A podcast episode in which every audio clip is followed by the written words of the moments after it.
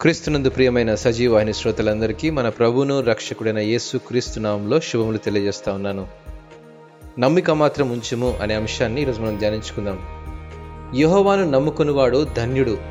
యహోవా వానికి ఆశ్రయముగా ఉండును అని ఇర్మియా గ్రంథము పదిహేడవ అధ్యాయం ఏడవ వచనంలో వ్రాయబడి ఉంది ఈ లోకయాత్రలో నేను సాగుచుండగా ఒకసారి నవ్వు ఒకసారి ఏడుపు అయినను.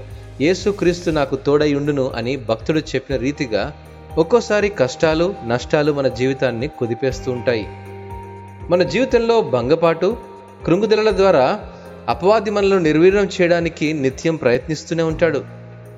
నిజానికి దేవుని నమ్ముకొని ఆయనతో కలిసి పనిచేయడానికి మనం ఇష్టపడినట్లయితే దేవుడు మన ద్వారా అద్భుతాలు చేస్తాడు. మనము సంతోషకరమైన సాఫల్యం కలిగిన ప్రభావవంతమైన జీవితాన్ని జీవించగలం. అయితే మనం ప్రాముఖ్యమైన రెండు ప్రశ్నలు వేసుకోవాలి.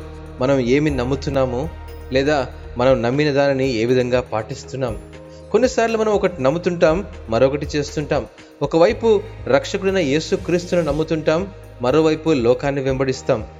అందుకే లూకా స్వార్త ఎనిమిదవ అధ్యాయం నలభై తొమ్మిది వచనంలో నమ్మిక మాత్రం ఉంచుము అని ప్రభు మనకు సెలవిస్తున్నాడు.